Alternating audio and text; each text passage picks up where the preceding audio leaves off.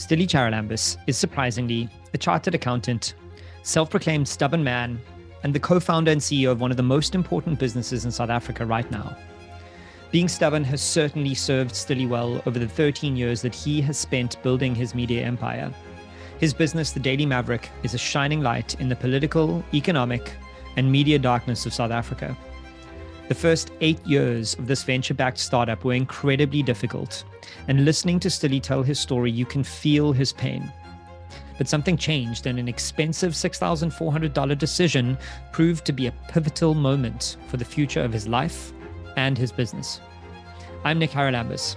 I won't keep you waiting any longer, but remember, it's not over until it's over. Welcome to the first episode of It's Not Over. With me is Styli Charalambous. Yes, that is exceptionally close to Charalambous. And yes, I understand we both have incredible beards. So if you're listening to this and not watching it, go over to my YouTube channel and get an idea of that. Styli, welcome and thanks for joining me. Glad to be here, Nick. Thanks for the opportunity to chat about these difficult, uh, gut wrenching moments, and that hopefully we have a, a good story to tell on the other side of that as well. Yeah, I mean, I believe you do. And full disclosure, we're going to be talking about the Daily Maverick. Um, and I am a Daily Maverick insider, and I have been for a while. I also create a column that runs as a newsletter with the Daily Maverick. So I'm a fan of everything you do. The kind of company, business, and media that you produce speaks to my journalistic heart and background. So I'm excited to talk to you about this because I know that you've had a hell of a trip over the last eight ish years building this business. So, why don't we start with you laying the groundwork? What is the Daily Maverick? Why is it important in South Africa? And why did you start it? Yeah, so um, I got involved, um, I think, after I lost a bet. Uh, with a friend, uh, I was introduced to the to the original founder, Branko Brkic, uh, crazy, uh, eccentric, uh, genius uh, publisher, editor, uh, who moved out to South Africa from uh, Yugoslavia. This was the only place that would give him a visa. Came out in the 90s, and and uh, he continued his publishing career that he started out uh, back back in his homeland. And that uh, journey into magazines and magazine publishing eventually got him to start Maverick Magazine, which was the precursor, the cult. originator of the Maverick brand, and when that stopped publishing, uh, he knew that he wanted to go into the digital space. That's where digital publishing was going to go. This was circa 2008, uh, Goldman Sachs, uh, end of the world, uh, financial crisis happening. And um, in 2009, he was getting ready to launch Daily Maverick, the digital reincarnation of uh, th- this uh, feature driven journalistic effort and I was introduced to him by uh, an investor, one of the, the, the seed funder for Daily Maverick, was a close friend of mine from university days. We'd worked on other projects together. And uh, I said to him, hey, what else you got going on? This thing we're working on stalled. And he said, well, give me these journals and editors some money to get this thing going. Do you want to chat to them? Because they need someone with a bit of business experience to kind of help them raise some more funding and, and get, get things going. I knew very little about what good journalism constituted, what media business uh, involved, and um, it just sounded less terrible than my other options. So I said, let's no, no, let's have a go. Let's see where this the goes. The birth of every startup, right? It's less terrible or shit than the thing I'm currently doing. Exactly, and um, you know, but I, I was I was uh, taken by the passion, and uh, you know that Branko had. Um, you know, he's Serbian. I'm Cypriot uh, origin. We're both expats in this country, and uh, you know uh, similar work ethic and just also a stick it to the man kind of view uh, of the world uh, which i quite appreciated and mm. um, this blank slate of like well we're going to build this thing and we're going to uh, we're going to change everything about you know about news publishing and, and what means to be news publisher and i was like you know, just nodding my head trying not to sound stupid mm. and uh, and that was the beginning of it and it was um, it was this was 2009 before sort of you know, Facebook became a big competitor to the news publishing industry. Um, when there was excitement about the potential of traditional ad spend in print and uh, and radio and TV going to digital, and uh, you know we thought uh, well we were right in that it was going to shift to digital, but we were wrong that it was going to come to news publishers, and so that was the fire in which we were born in, and at the same time there were you know some other uh, uh, fires brewing or mountains that we were going to have to climb uh, that were you know sort of jockeying for position of the of the biggest threat um, you know beyond just the existing competitor set. But you know uh, at the time uh, people who are unfamiliar with the politics of South Africa um, may not know that someone by the name of President Jacob Zuma came into power uh, in 2009 as well, and and kicked off the beginning of a decade of uh, kleptocracy and corruption that has brought the country to its knees. And so, while that was picking up steam, uh, Google and Facebook were also making huge inroads into into advertising, uh, digital advertising, and becoming. You know, Google was already the biggest player, but Facebook was was coming on board, and so these were the this was the fire pit that we were born into at that time, thinking we were going to build a viable business off the back of that. Yeah, I think with my very limited journalism and media experience, it's important the point that you're making, and it's relevant because you don't start a media company to be wealthy in 2009. It's not really why you did it, right? You did it in South Africa, and the Daily Maverick is an investigative, journalistic, objective, and independent voice, keeping the country's politicians and private sector in check. That's kind of why you started this. The rest is just peripheral clutter where you're trying to keep your head above water, right? Yeah, and and it's it's hard enough starting a business that needs to try and try and make a profit. I mean, you've been involved in, in many businesses and many startups. It is just incredibly hard to to to be one of those and that small percentage of businesses that make it to to year three, let alone year ten and uh, and then to do it with the with the additional weight of having to serve society's needs before your own right? Before profit uh, you know we can't even think of turning a profit but before you take into account uh, the needs of society and what you have to deliver journalistically to to achieve that. Yeah brutal. So tell me how you as a business earned money in the beginning. Uh, tell me how it went in the beginning like you said you had a seed investor. You mentioned introduced you to Branko. So was it plain sailing, and then there was an inflection point where you were like, "Holy shit, this is going bad." Um, I think off the air before we started recording, you were talking about the slow boiling of things being difficult and troubled. Um, so the answer to the question is how did we make money was with difficulty, right? Uh, you know, it was an ad model. The, the the business plan was based on an ad model, uh, ad model completely uh, free to air. So keeping the journalism, this high quality journalism, the value proposition was making long form, feature length, quality journalism available on the internet. Where in the early days, a lot of the publishers were keeping the good stuff for print, where all the where all the uh, the revenue was still uh, coming from and all the profits were there.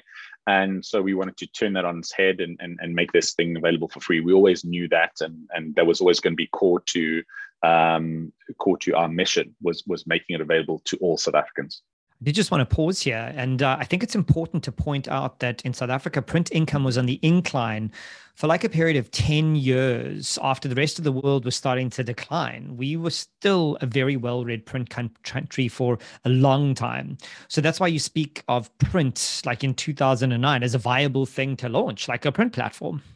Yeah, uh, absolutely, and, and and we're always kind of being a little bit behind the curve, and and and uh, what we also have is um, the you know and, and, media and news industries around the world all experienced this, which is um, disruption was pretty much kept at bay for such a long time that when it eventually came through, it came through like a tsunami for the entire industry around the world in the space of a decade.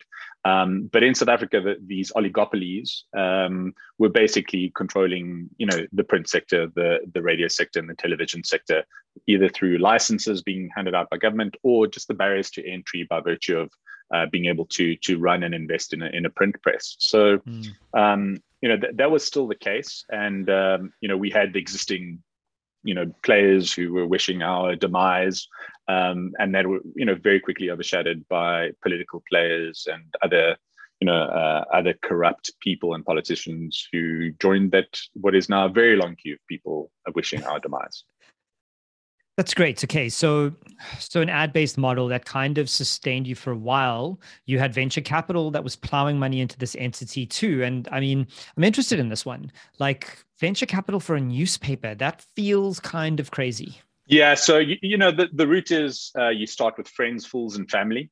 yeah. and and and that was pretty much you know we would we would uh, go through that, that rolodex of friends and fools and family who would who would we could convince to buy into the mission. Obviously the, very quickly um, we were getting traction with uh, readers.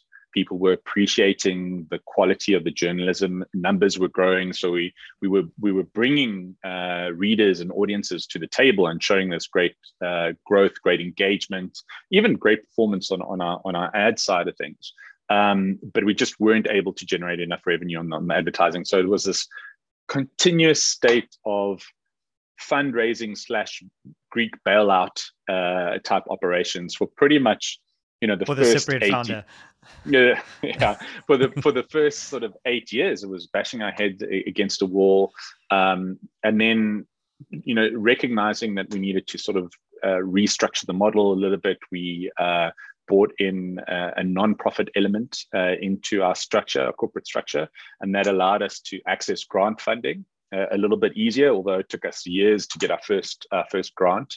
Um, and then we sort of panel beated this sort of hybrid non-profit for-profit structure into place um, and, and, sort of just you know uh, so thrived is the word that we use because we were surviving and we were just making it to the next you know sort of payroll counting down you know from the delivery of the fir- this payroll down you know getting pregnant with the next one and when's the next delivery date?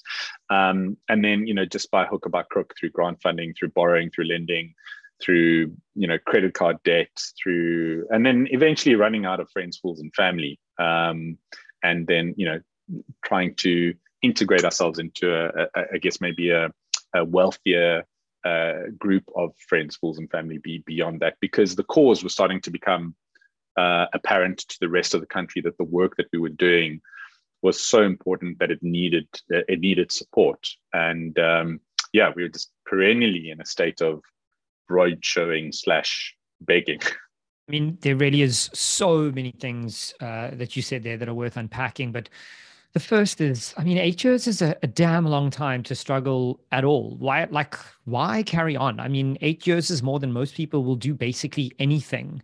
Why would you carry on through this pain? You know, there's uh, a couple of traits that uh, entrepreneurs and, and, founders need to have. Some people romantically call it resilience. Uh, we call it just it's outright stubbornness. Uh, Branko and I are two extremely stubborn mules, um, and and and and you know we believed in it, and we not only believed in uh, we believed in the vision, like the vision and the mission were just core to everything, and um, we just knew it. Uh, we, we might not have been able to articulate why, but at the time, the news industry, the journalism sector in South Africa was on a rapid decline. Um, we've lost half the permanently employed workforce in journalism in this country in the last decade. Um, wow, and that is staggering. Is that that's that's true? Yeah, yeah. Uh, either wow. through either through people uh, leaving to go into corporate communications for more money and less risk, or just just outright uh, job cuts. Um, yeah, I mean, I'm um, I'm trained as a journalist, and I left to make more money. Yeah, so, um, there you go. And and and, and less risk, uh, physical uh, emotional and and just the risk levels just through the roof and so we, we've seen this and, and a massive juniorization of, of newsrooms happened at the same time so all of this was combining along with the the political decline of the country and what was happening that kind of meant every day the the work that we were doing was just so important and needed us to keep going and uh, yeah, I'm glad you mentioned it. It's what I thought you were going to say is that you and Branko stuck with it for eight years because you believed in the mission and the vision. So I'm interested in the practical, actual mission and vision. Um, has that changed over the last 13 years at all?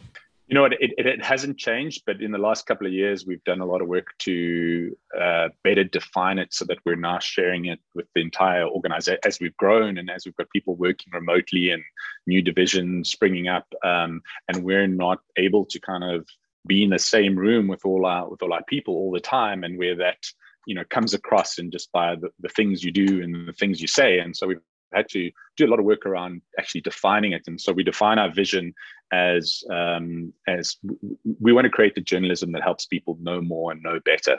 Um, and and we, you know the soundbite is you know know more, know better. And every piece of journalism we create needs to be able to live up to that. You know, do people having spent time with this journalism, do they know more and do they know better? Um, and doesn't talk about giving them a, a particular point of view, doesn't talk about you know pushing them one way or the other. It might be an opposing point of view that can still help people know more, and know better because they know what I guess the other side is thinking. And and then the mission is how do we achieve that? And and mm. and in the last couple of years, as as we've seen um, the strategies and the tactics of politicians and influencers trying to influence political outcomes um, and fake news and uh, mis and disinformation, uh, it became clear that the way that we were going to best achieve this uh, vision was by, you know, we adopted defend truth as as the mission of the organization, and that's how we were going to help people know more and know better and, and get to that that place of uh, uh, of achieving that um, in the journalism that we that we create. I think jumping back to your statement of eight years of struggle, and then there seems to be some kind of inflection point. What I want to talk about is that eight years of struggle. How does that influence and affect your day to day life, like your partner, your kids, your relationships, your team's salaries? Like, what was the visceral feeling of struggling through a startup uh, while defending the truth? Um, uh, it, it is without doubt the, the, the hardest thing I've ever had to do in my life. Um, um, there were periods um, where we didn't pay ourselves for six months, and and not that we were paying ourselves a lot anyway. Um, uh, there were times where I had to keep that information from my wife. Uh, there were times, uh, yeah, and, and and and the worst the worst part, like there was this one time where we had to I had to decide between paying my staff or paying my kids' school fees. And um, and and and I knew that this I still had a little bit of grace left with the school, so I went with the staff. And um, but that's you know those were the kinds of decisions that you that you have to make. You know, it's like people's livelihood versus your you know your kids' education. Like there was those kinds of decisions, and and uh, and it just it just uh, there was a lot of resentment. There was a lot of resentment. Why does something that is supposed to be doing such good why is it so hard to for it to work? So there was a lot of resentment to the world. There was a lot of resentment um, just to the industry to existing to corporate south africa a lot who wouldn't support us and who had the ability. And there was a lot of like love what you do but can't touch can't touch you with a barge pole because you're you're politically toxic for us. Yeah. and uh, so there was a lot of resentment around that. And, and i think we we, we started believing we started believing our tale of woe, which made mm. it worse, which made um, staying mentally fit and and um, spiritually fit and able uh, even harder. And uh, and you, you you go to some dark places, but you know I think what saved us was the fact that there were two of us, and mm. um, you know when when one of us was really struggling, the other was there to just okay look we just got a one foot in front of the next, like let's try this, let's try that person, let's you know we were building up uh, goodwill all over the place and and um, and I think we were lucky that we were also sort of multi-talented that we could pick up a lot of the you know a, a lot of the challenges or a lot of work that needed to be done um, and, and, run this thing leaner than anyone could imagine you know and, and we've mm. always people always like what how like how are you not this much bigger organization? Um, yeah. We didn't have offices before. Not having offices was cool, um, you know, because we couldn't afford it, basically. Um, you know, the, uh, I spent the better part of ten years trying to get people into an office. You know, so yeah. like remote working, the flip was not a was not an issue for us. But it, it was, yeah, it was uh, it was really difficult. And I think that the, the the tough part was I especially had internalized this uh, thing of like it is so hard or is it ever going to come right and mm. um, and that there was a lot of doom and gloom over the news industry even around the world people i mean the new york times was in 2014 they wrote the innovation report which was uh, this raw honest assessment of what they needed to do if they were to survive and this was the new york times you know mm. so if, imagine if they were thinking like how hard is this you know and and lucky they've turned around and they've become the poster boy of uh, of the news industry since then because they implemented most of that report Um, but at that time, their, their homepage numbers, their overall traffic numbers were dropping, like mm. in digital, like, you know, in 2013. It's unbelievable. So that was, yeah, it was, it was tough. And, uh, you know, and, and there was one time I, I, I, I actually said the words, I don't want to do this anymore. Um, and uh, and all the other times was kind of like was you know maybe in the back of your mind and like when is that breaking point going to come? Mm. um, you know when is this risk and the stress worth it? Uh, you know when, when is it going to be worth it? Like how much more can we take?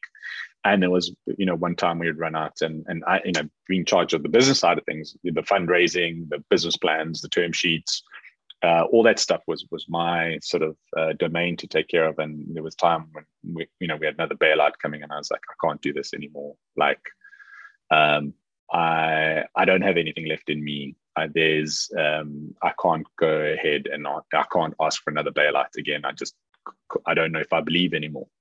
And um, and and to Branko's credit, he um, he said, "Okay, let me let me do this one," you know, and he did. We got it. okay, don't like, leave me. I'll do this one. Please don't leave me.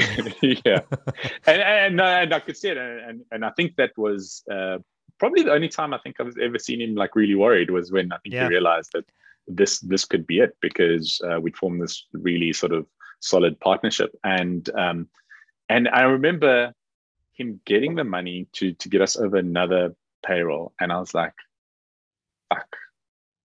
Like I actually, it would have been easier if he didn't get it, and we could just put a line under this so that my life could move on. I yeah. could go and do something else, and uh, I could go and tell my wife it's finally over, and we can start again.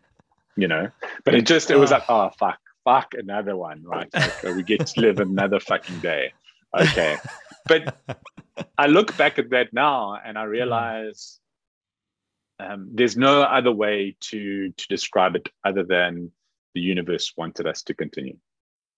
Okay. Um, okay. And there are other examples around um, uh, dotted along the way where I cannot explain anything other than the universe made conspired to keep us going. And uh, yeah it, uh, i mean i know that feeling but the thing that i want to see is if we can get to is like what what are the things that lead you to those moments of this universe conspiring to keep you alive? Because i don't believe generally in things like luck or coincidence.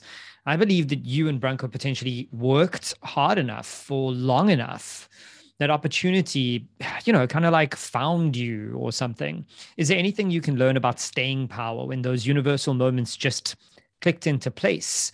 Like, is it tangible? Is there something, you know, that you could take away from that? Or do you genuinely just believe that you have no clue how you survived through those periods?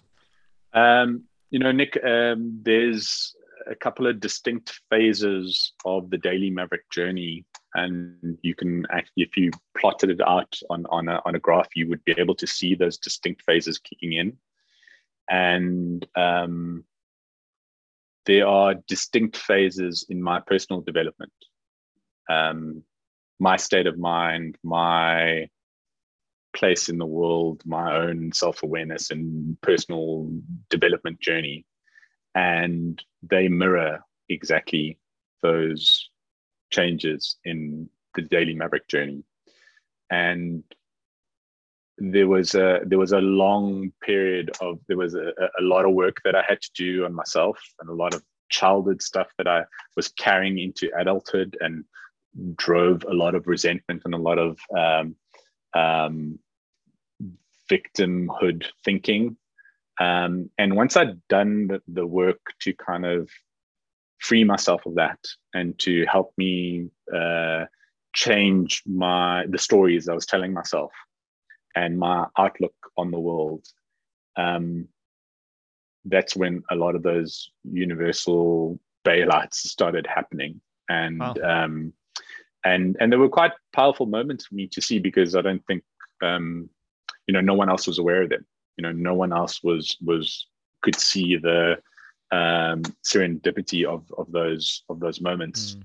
And um, that for me was the lesson was like, okay, I had to free myself of this baggage and in some way um, I had to sort of wipe the the crap from my own life so that I could then take that into into my work life, and then just things started happening because we started telling ourselves different stories, putting ourselves in, in position positions of opportunity rather than um, just believing that there was no way out of this, and uh, and that kind of kicked us off. And then there were like some just complete complete random things that happened where you know uh, we needed a bailout and um, there was a, a, a specific random donation rather large that dropped in out of nowhere like when i say to the amount of the bailout that was required um nice.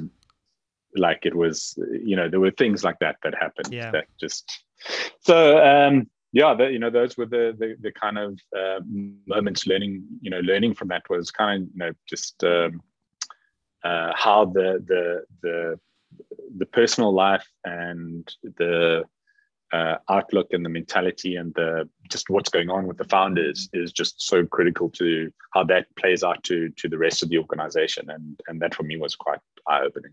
Yeah, I mean, thank you for highlighting this. It's such an overlooked part of being a business owner and an entrepreneur and a founder that the personal development part, I believe, is often more important than the business development part like you say, when you are in this dark hole mentally and emotionally, how do you possibly raise yourself up to make a sale, to be enthusiastic and to do this thing? It's the difficult part is that there's no badge for personal development. Um, you know, we just work and we just do. Like there's a badge for hitting revenue targets, there's a badge for growing your business, for having bigger headcount and for getting bigger and bigger all the time, but there is no badge for being a better version of yourself but that's the work that actually makes the business side easier. And I mean, I'm so glad you brought this up, especially in the opening episode of the show, because it is just so imperative. And founders forget that you need to be okay before your business can be okay. And um, the impact um, that founders have on the organization in terms of the culture, yeah. in terms of how it conducts itself, in terms of how it treats people, um, it's outsized in terms of you know and accentuated. And so um, if we're not conducting ourselves or thinking in the right way or doing or carrying ourselves in the right way that's going to end up being part of the organization. And um, yeah that's it, it, it is often overlooked and it's not you know it's not a, you know i don't know if there's too many business schools that you know, they, they incorporate that in terms of yeah. like what what the founders or ceos or you know could and should be doing in terms of how their own personal wellness extends into the wellness of the organization yeah i mean i learned pretty early on in my career that your team that you've hired uh, if you've hired good people around you have much more EQ than you give them credit for. Um, I, much like you, had one of in one of my startups. I hadn't paid myself a salary for six months. It was brutal. We had three months of runway. I was stressed and panicked, and I thought that nobody knew, um, knew quote unquote, except when I did eventually tell my team that listen, we've got three months of runway. It's going to be really tough. We might have to cut some people. They were like, "Yeah, we could tell," and I was like my God, yeah, what an absolute waste of stress. You know, just be upfront with your smart people. Well, I mean, that, uh, you know, our, our recruitment uh, uh, policy at one stage was bringing people on board and saying, well, look, listen, um, you're going to have to take a pay cut to work longer hours, to take on more stress and more risk. And there's a pretty good chance we might not be around in three months. But we can guarantee the, the you know, the, the most rewarding time that you'll ever have. And um, you know we're building this thing you know come along and and and you know if you tell people that and they still want to come on board then i think you get a certain kind of person. Yeah. and um and there were also a lot of people who were like just done with being working in toxic work environments and newsrooms and, and you know you can imagine half half the industry was just cut. And so um, people had come from really traumatic experiences and we were like listen we don't know where this thing's going or how it's going to survive but we can just like we're all in and mm. that's all we can promise. And um, and people came along with that. Yeah it's um it's frustrating but a very commonly understood way to engage with journalists in this kind of era that we're in is often people i'll say to them uh, they'll say to me how do you get covered in media organizations? And i'm like well you just contact them because you've got half the amount of journalists trying to produce double the amount of work and they always need content ideas and it's indicative of the industry we're in. But for me that's a nice segue into how did you solve this problem? Like you can't just have a money pit right? You can't just have people throw money in and burn it and then you guys save the world forever. That's like how did you actually fix this problem? Because i know you spent a lot of time doing research i mean you and i met up maybe five years ago give or take and you just come back from visiting the new york times and a bunch of others um, and a variety of newspapers to figure out how the hell they were all going to survive. So tell me what happened from there. Yeah it was part of that mindset change where and it was that trip. It was exactly that trip um, where I, I, still remember it was six thousand four hundred dollars to participate in in the in the tour. So there's a, a, a this institute uh, for journalism a nonprofit in, in the us called the Poynter institute and uh, they organize these tours uh, um, to you know these huge uh, media organizations in the eastern seaboard of uh, of America, and you could pay to to participate in the tour and go out and meet some uh, really interesting people and get an insight and an inside look into what they're busy with. Get to ask you know their leaders you know questions, which was just an incredible opportunity. But you know, living from month to month for you know the better part of eight years, um, spending that kind of money on on on this trip was kind of like uh, you know, like, do we re- yeah, do you really want to do this? And it was kind of like, you know, Branko was like, listen, you know, fuck, we worked like so hard. Um, if nothing else, you deserve it, you know. Mm. But um, go and find some inspiration, you know. And um, and so went, and I went expecting to see our uh, perception of the doom and gloom in the industry, and I think this was in 2017.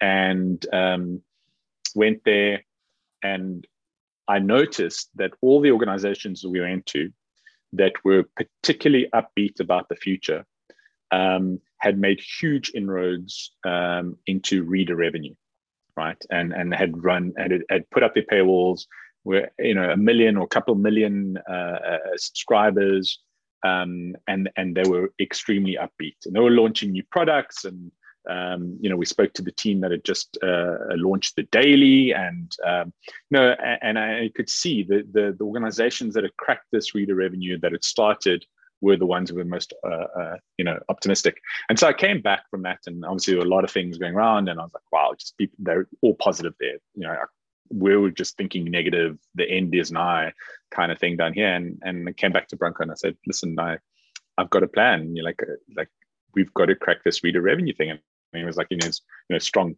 Serbian accent, like, oh, we'll never put up a paywall. You know? And I said, we're not going to, I, because I knew he was going to say that. Yeah. Because our mission, and we'd realized that, you know, if we wanted to help change South Africa and for the better, we couldn't just serve the elite and put up a paywall and have, you know, 10,000 people to support us and, uh, you know, we'd be profitable and, you know, we'd have a small profitable organization but the country was going to just burn mm. and uh, and those were our options like it was put up a paywall and be profitable um, or the country's fucked like there was like that's what we believe the the options were and why we couldn't go that road and so mm.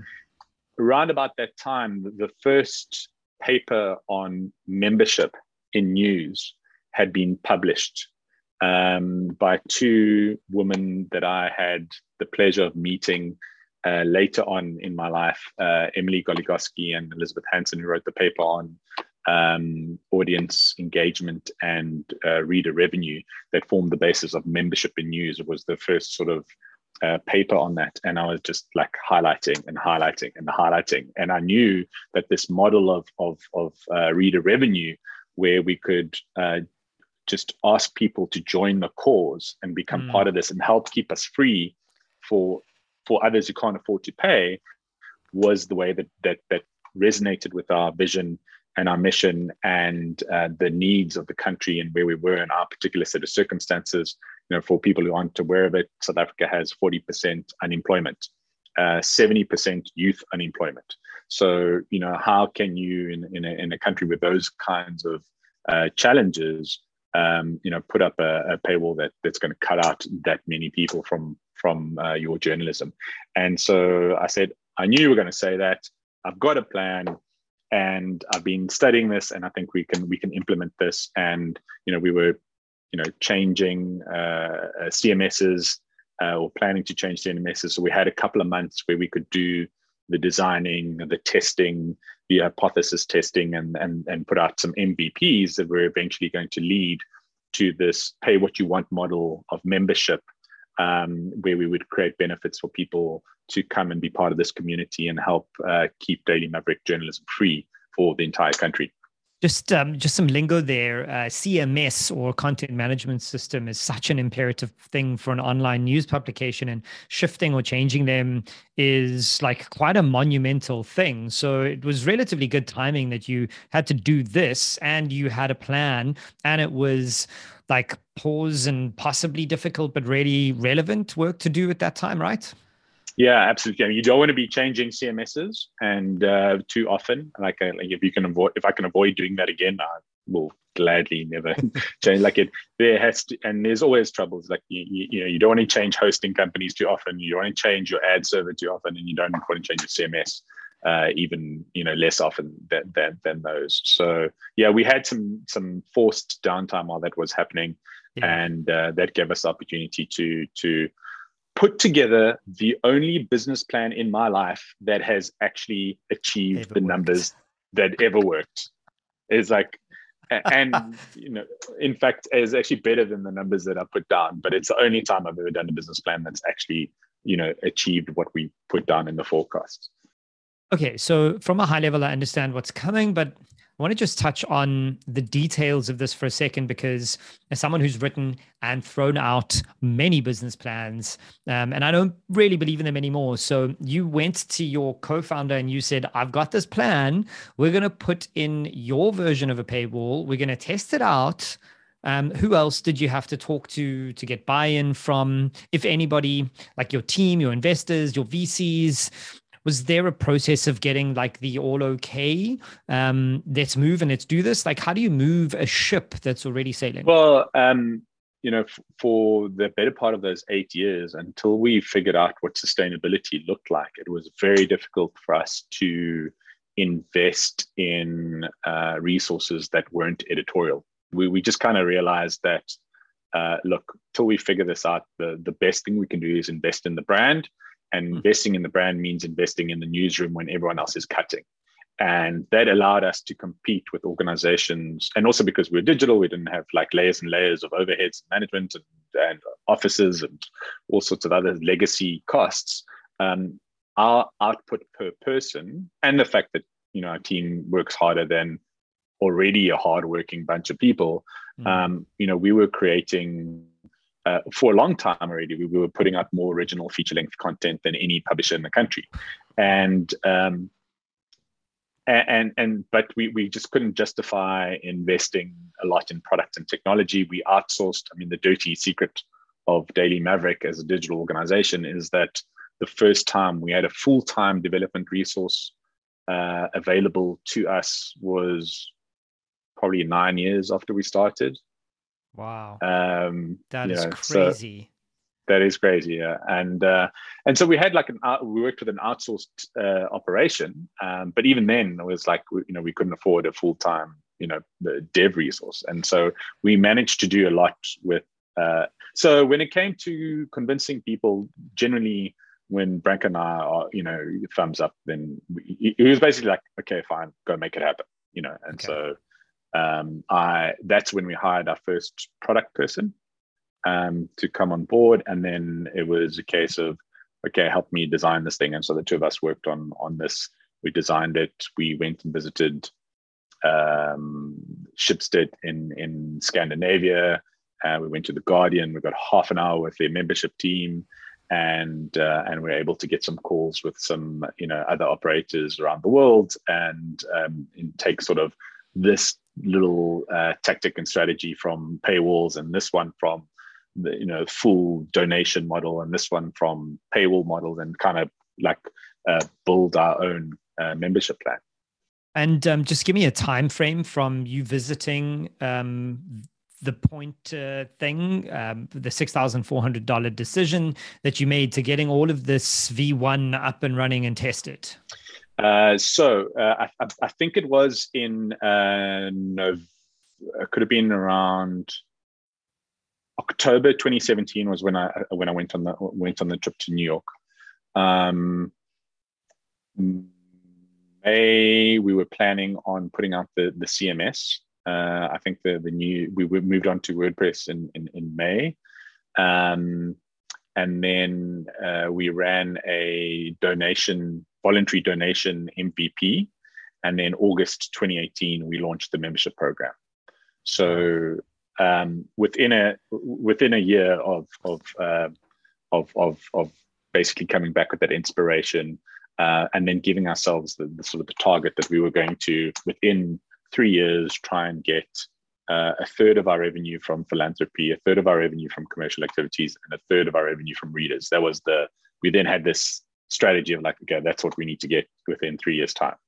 So, what do you attribute to that incredibly short product development cycle? I mean, from hey, we were an ad based business to in 12 months later, we've launched all this shit and like it's amazing. How did you like you didn't even have a developer? How on earth did you manage that? Like what does that even look like? Like desperation. What does that look like? Desperation. Des- desperation will get will get you over the line. Uh, you know, and it was just it was kind of like it, it, it, was finally here's a model that that works that resonates with that uh, not only resonates with our vision and our mission but recognizes that in a media organization the newsroom is not a cost center they are actually the revenue drivers for you and this model what a great perspective shift hey and, and in the past, you know, the newsroom has been this cost center that gives us cut, yeah. cut, cut, cut, cut, as opposed to like the better your newsroom and the and the, and the more experienced and the the better the output of your journalism, the more likely you are to get people to come with you on this cause and this journey because they just there's a you know and and shifting that sort of moving from a B to B operation to a B to C you know model with this uh, it just clicked and it was kind of like it just like and that's what i said when we were doing when i was reading the paper and just highlighting all these passages it was like yes yes yes. And then it was just you know it, it was like you know it was, it was eight years of waiting for this to kind of uh, these pieces to to become available to us. Um, yeah yeah, this is such a good example of uh, one of my favorite essays from one of my favorite investors, Paul Graham, who's the founder of Y Combinator. And he wrote an essay many, many years ago called How Not to Die. And he basically talks about those who survive win. like, that's it. That's the equation of startups is if you survive long enough, eventually you'll find your audience, you'll find your product market fit, you'll find your revenue model, and you will survive and win. And what you and Branko have done is such a good example of how not to die. So I imagine it was all like, click, we've launched this amazing, we're now rich and wealthy, and everything could just carry on forever, right? Um, how did that launch actually go in 2018? And um, what happened afterwards? So we, we did this big event uh, once a year that's called the Gathering, and over the, the course of ten years, it kind of like you know there've been different themes, different focuses, and it's grown from like uh, 150 people event where we had no production and I was you know putting tape on the microphone on the stage, and uh, I remember the first the first one we did uh, the, the aircon uh, at the theater that we had hired or you know was given to us um, you know didn't work. And but the content was so great that people stayed the yeah. entire day and that morphed and evolved into this event where we would get a thousand people at the you know the cape town convention center mm. and that year after the gupta leaks which was this massive investigation that we're involved in that helped change the political uh, landscape of this country um, it was around the media. We called it the media gathering. It was we interviewed investigative journalists, we had whistleblowers, um, we um, you know it was just themed around the, the importance of the media and, and, what we needed to do. And just before the lunchtime break, um, and that morning we had we'd finished the the, the site at seven thirty. Uh, we finished the the landing page for the membership program to go live and uh, just before lunch, I, I, stood up in front of a thousand people by myself with a spot with the spotlight on me. I have a, a, an intense fear of public speaking. I have to do a lot of work just to be able to get up on stage, uh, and and that's generally with other panelists or you know where I'm not standing there by myself. And I had to what uh, um, I gave what uh, our now manager of membership calls my Obama moment, where I stood up in front of people and a thousand people and said, like, we can't do this anymore. We need you to come and join us. Um, we're committed to keep doing what we're doing, but we we, can't do this by ourselves anymore. And um, you know, and uh, and you can choose. You can choose how much you want to contribute. Um, but if you know, and then we did, and we had that message, and then we also, but if you sign up today, we've got Daily Maverick hoodies and tote bags and stuff, and and it was just before the lunch break, so people were heading out, and we had the sign up store just on the other side, and uh, and yeah, twenty percent of the people in the audience signed up on that day, um, so two hundred people signed up, and we were off to the races, and um, I'm proud to say we, at that point that I got up from my chair, walked, and still have my Daily Maverick hoodie, and I'm still a subscriber. So your yeah, speech clearly and, worked. Yeah, and um, but we had like a tech issue after that, and we, we there was two weeks where we couldn't take any new signups. But um, I also remember writing my subscription down. Like, here's my email address. You can yeah. bill me. Don't worry. I physically written no like old school yeah. stuff. yeah, it's uh, and there's this thing where just you know like you're getting product market fit despite your product yeah. or yeah, like some exactly. of your some exactly. of your tech. That's when you know you you got something in. But yeah. We were then, uh, and then it was a case of just okay, uh, we've already got an audience. We we know where our most loyal and engaged readers are. They come to us from our newsletters, which we'd invested in uh, over the better part of a decade, mm. uh, our homepage, desktop user. And so it was kind of like, okay, where are these people coming from? How many people are converting? What mes- testing messages, A B testing messages, um, reading the research, looking at best practice, and just this continuous, always on process of mm. learning, uh, of learning about, you know, what kind of language, and but making sure that it, at, at all times uh, never drifted from uh, the values uh, the vision, the mission. So it's cancel anytime you want. Um, it's choose the amount of your uh, your contribution. Um, it's here are these other benefits, and we just kept adding new benefits that were that were linked to the Daily Maverick experience, and then communicating back to people and saying, look, we, yes, we've gotten traction with this. This has like changed our lives. Recurring revenue for the first time ever and we then took that and then we, we, we could make a call. It's like, okay, well, are we going to be profitable now? And we're like, why would you want to be profitable? We're like, that's that's for losers, you know. Um, you know, financial you don't want a financial heart attack at the end of each month. Why like how would you live without that, right? um, but no, it, it was um, you know, the mission was was far from from achieved or or over. And so mm-hmm. any uh, um, opportunity to grow that we had from this was reinvested into the newsroom because um, you know the, the, the needs of the country and the needs of society um, uh, needed us to be bigger and stronger, and also for our own protection, we needed to be bigger and stronger because the political risks, uh, the legal risks, and the you know um, you know, the, the best defense against that was, was, to become bigger, better, and stronger. And so we've continued to invest in in, in our newsroom and, and to our products and our membership team and our product and technology team. And I look at the New York Times, 1,700 journalists with 700 people in product and technology. You know, um, so that ratio of like almost like two journalists to one product and tech person is like mm. okay i think we're at like one in 60 so we've got a bit of work to do on that on that uh, on that front and so you know mm. we're starting to invest in in in our platform and our product and tech and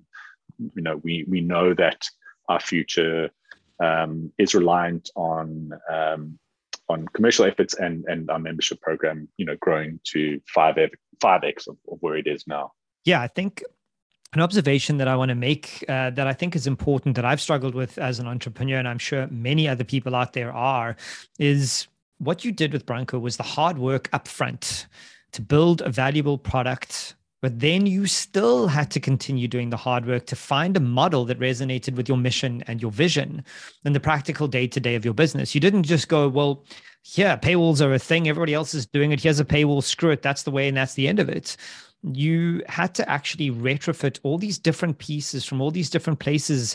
I think you probably spent like a year thinking about how does this all fit together and work for us as a business. And there's so many times that I see entrepreneurs try to pull together a solution off the wall and go, oh, well, this worked for so and so, so it's definitely going to work for me, and then mimic what they did. But it doesn't work that way. Context is everything when it comes to your business and the way you want to solve problems and and and also the fact that in all these decisions, um, you know, we've we've um, you know, profit wasn't the the motive in in in all of this. It was like, yes, it ultimately would be great to have it as a successful byproduct of of what we're doing. But if we're not thinking about putting, you know, uh, the audience and needs of the audience first, then we're just going to, you know, we're going to uh, take advantage of them, or we're just doing something for make, you know, to make money, which is not a well what's a you know that's not a great reason to do something there are also easier ways to make money than to start a media publication. No absolutely. And so that's that's key in in all of our decisions and and mm. we try and also when we think about where we expand to what kind of journalism we expand into what you know you mentioned some of the things that we that we're doing um, you know feature film documentaries. You know we've done uh, we've done one um, it got to Sundance. We're on our second and third uh, wow. documentary and docu series now. Um, but all of that is aligns with the vision and the mission of the organization. We're just telling stories and creating journalism in, in, in a different way um, that, that expands on that. But also, when we choose a, a product or revenue channel to go into, we also kind of think, well, you know, does the world need this? Um, are we good at it? Do we have the skills? Um, and you know, do, you know, do we do we have a do we have a, a how are we going to make it work? How are we going to get it funded? And and so we kind of think about all those things as well. Kind of like, well, mm. you know, before we jump into it, you know, does does Daily Maverick soap on a rope? You know, you know, should we do it? And like, well, yeah does it fit with oh. our vision? No, not really. Yeah. Um, you know, does the world need another soap on the rope manufacturer? No. So it, those kind of frameworks help us sort of keep us in check, you know, and and um, you know just keep us on the sort of like keep it all kind of aligned and congruent with with what we're trying to achieve all of these cool new things that um, you're expanding into. Um, one of which I think is worth highlighting, considering you started as a magazine from Branko back in the day and shifted into digital only, and then you launched a newspaper after all of that, which is absolutely batshit crazy for an online publication to launch a newspaper in 2020. But my question is, were all of these cool, fun things? Um, interesting things and necessary things only possible because of the new reader revenue you were getting? Yeah, absolutely. That that revenue wow. as it was growing was giving us the the support base from which we could get predictable revenue coming in and and and became meaningful revenue quite quickly. And um, how quickly? When you say quite quickly, like from launch in October, how was it meaningful thereafter? Like how quickly? So to, to, to put this into context, by the time from before we launched the membership program, and, and three years later, our, our revenue had um, almost tripled wow. in total, and and um, by that time, membership had become a third of our revenue. Oh, you know, wow. that had grown so much and had become an element. And so, and and then getting it on a recurring basis, you know, it's like every Monday the account gets swept from our payment gateway and it comes mm-hmm. in, and just you know, just having it, like it's life changing. Like I can't yeah. tell you, um, it is one of the, it is you know up there with my children's birth uh every monday when that that like only a founder could say Um, and and the, that kind of gave us yeah, yeah that gave us that gave us the, the confidence to know that we could plan better. We we knew the areas mm. we hmm. wanted to expand into.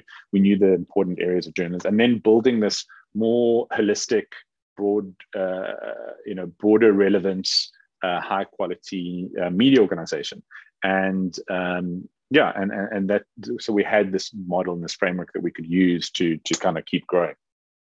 Okay, so as we close off, I'm interested in how this shift has affected your personal life and you know how you run the business now.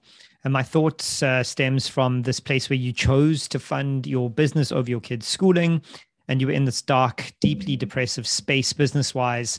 How's all of this shifted, and how are you going to maintain that now? Yeah, so you know the organization is is very different uh, now than to those dark days. And look, the financial stresses uh, are still there because um, we've chosen to invest in growth, and growth is um, you know is cash hungry, right? And uh, you know we're still growing, we still are not profitable, but we've got um, you know more than hundred uh, permanently employed people, um, starting out from five um, and that's in an industry that's lost 50% of its workforce. So to to to have that kind of you know trend, you know, we've had to, and so we now have a big scary payroll that's you know bigger and scarier before, but we know we've been down this road um, many times. We have a plan, but we also know, and this is the thing that we're grappling with now is we've been here 12 years. We've been doing this for 12 years. We're still founder led after 12 years. Hmm. Um, it's kind of we can still keep check on the culture and that the vision and mission permeates but we have to start thinking about how our jobs have changed our roles have changed and um, how we need to free ourselves from the weeds of the day-to-day operations and that we have to start playing mentor coach mm-hmm. uh, directional roles and how do we how do we envisage this place running if we're not here and what do we need to do in order to make sure that it, it will still be a vision and mission driven organization even if we're not here?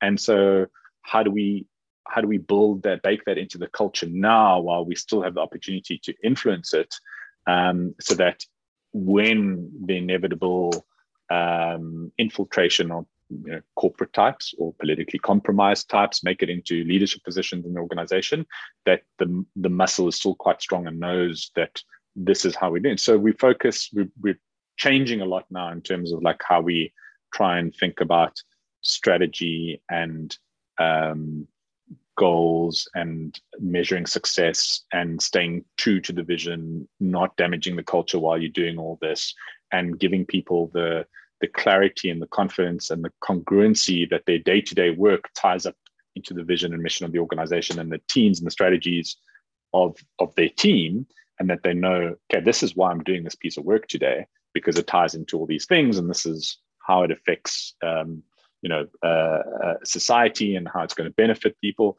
And so we're doing a lot of that work now, and that work is about how do we set this up so that uh, we're not like so many other organizations that once the founders leave, you can basically just pull the pull the the ripcord out from the organization and it just collapses like a house of cards. And so we we're quite wary of that. Uh, and that's what we're focusing a lot at the moment. And I think with that, you, you know, we have this underlying thing. It's like, you know, just you know, in all of this, and be kind, right? Because there's a lot of shit in the world. People are suffering a lot. Um, there's a lot of mental health issues and anxieties and fears and challenges going on. And so, how can we create the kind of workplace that um, you know people are are, are proud and happy to to to rock up to and do their thing every day under a lot of stress and so a lot uh, you know we're consumed by a lot of that at the moment and then I think my last question is possibly more personal than you want to go, but in terms of personal development, like where did you start? Where would you suggest or advise other founders start with their own personal development journeys? Because I'm certain that there are a lot of people out there who just aren't doing it. They they just they're just not, and they don't even know what they don't know, and that they need to start to do the work. So where did you kick off, and where would you suggest that other people start? So I guess in in, in a way I was either lucky or unlucky that um, you know the, the the baggage and the shit from my childhood um, you know got to a point where I I had to do something, you know, okay. combined with the stresses of, of the workplace that and mm. the, the, you know the, the environment that I was telling you about, you know, all that stuff sort of came to a head, and my relationship with my wife was was at a was in a terrible place, and you know, and she was also like, you know, you got to sort your shit out, mm. um, kind of kind of moment. Um, and and I realized that it, there were a lot of changes, and and then once that started, I just kind of you know saw okay there's there's a lot of work here that, that needs to happen so i guess in a way i was kind of pushed into it mm. um did you seek professional like did you actually get professional yeah, help okay absolutely so years years of therapy uh lots of reading uh support group stuff um like all that stuff was was uh was yeah. was important and gave me this sort of like framework to live my life in a better way. But then I quickly started seeing how those were so interchangeable in how we wanted the workplace to function and That's how amazing. I wanted to deal with people in the workplace.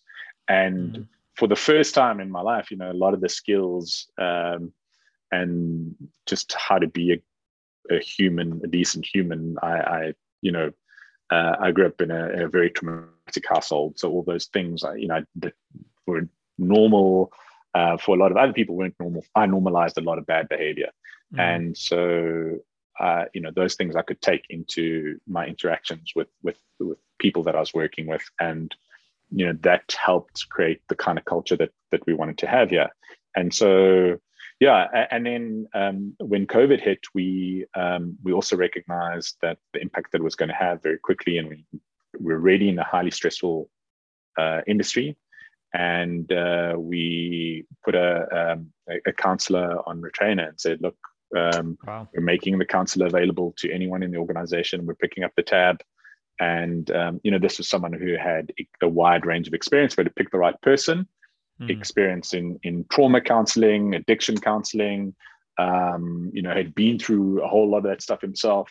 And um, you know, after a couple of, of, of, sessions with a couple of people, different people, we got the thumbs up and said, "Okay, no, he's great," and then made him available. And, and then at every opportunity, every piece of communication that goes out from us as as the as a leadership is to try and destigmatize uh, mental health, to make it okay, to so say important. this is coming um, we're picking up the tab. Go ahead and make use of it. And even now, like a year later, um, we're still we're pushing that, and and then creating opportunities for him to come in and, and have sessions on boundaries, on communication, mm. on wellness. Um, mm. Whenever we see something coming up from our interactions with people that we want to sort of, you know, we, we then you know get him to kind of uh, you know put something together, and and that um, has made a huge impact. I think a third of our organization have made use of, of, of him in that time. Um, probably another third that should have um, mm. as well. Um, and it's made a huge difference to just helping us get through the, what was a, a crazy time, you know, uh, uh, yeah. you know um, for a lot of us. Wow, Styli, what a ride. Um, I'm super proud to be a part of it, even a small part as a Maverick Insider. Uh, so now if there's anything in closing you'd like to say, go ahead. Otherwise, just tell people where they can find you, find the Daily Maverick. Um, and if you'd like to direct them anywhere, go for it. Yeah, so dailymaverick.co.za, that's, uh, that's where we do our thing. Um, all our journalism goes out into the world. Um, if you are able to uh, read us for the first time, or you just want to support us uh, for a couple of dollars or a couple of euros from wherever you are in the world, that's going to go a long way to um, you know helping us on our, on our mission um, to serving South Africa and serving the South African public with our journalism, keeping it free for everyone. And uh, yeah, it was it was great chatting to you, Nick. Thank you for you know this look back at some of the the dark times, but also that um, you know there, there can be um, a light at the end of the tunnel that isn't an oncoming train. Yeah, wow. I'm really happy to hear that for the Daily Maverick, it's not over until it's over.